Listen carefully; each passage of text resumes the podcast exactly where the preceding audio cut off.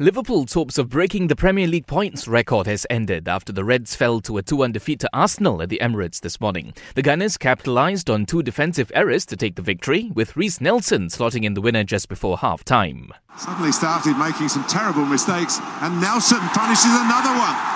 And Arsenal, to general surprise, lead the champions by two goals to one. It's been kamikaze at the back from Liverpool.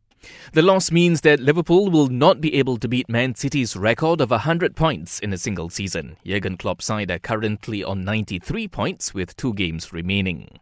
Meanwhile, it's been confirmed that Liverpool will finally get to lift the Premier League trophy in a special ceremony at Anfield after their match against Chelsea next Thursday. In other results, Man City defeated Bournemouth 2 1 to leave the Cherries three points adrift of Premier League safety. Harry Kane scored twice as Tottenham defeated Newcastle 3 1, while Burnley and Wolverhampton Wanderers played out a 1 1 draw. Over in the Serie A, leaders Juventus were held to a 3 all draw by Sassuolo, while Udinese and Lazio played out a goalless draw. And FIFA has announced that the 2022 World Cup in Qatar will see four matches played in a day during the group stage, with the matches spread out over an 11 hour period.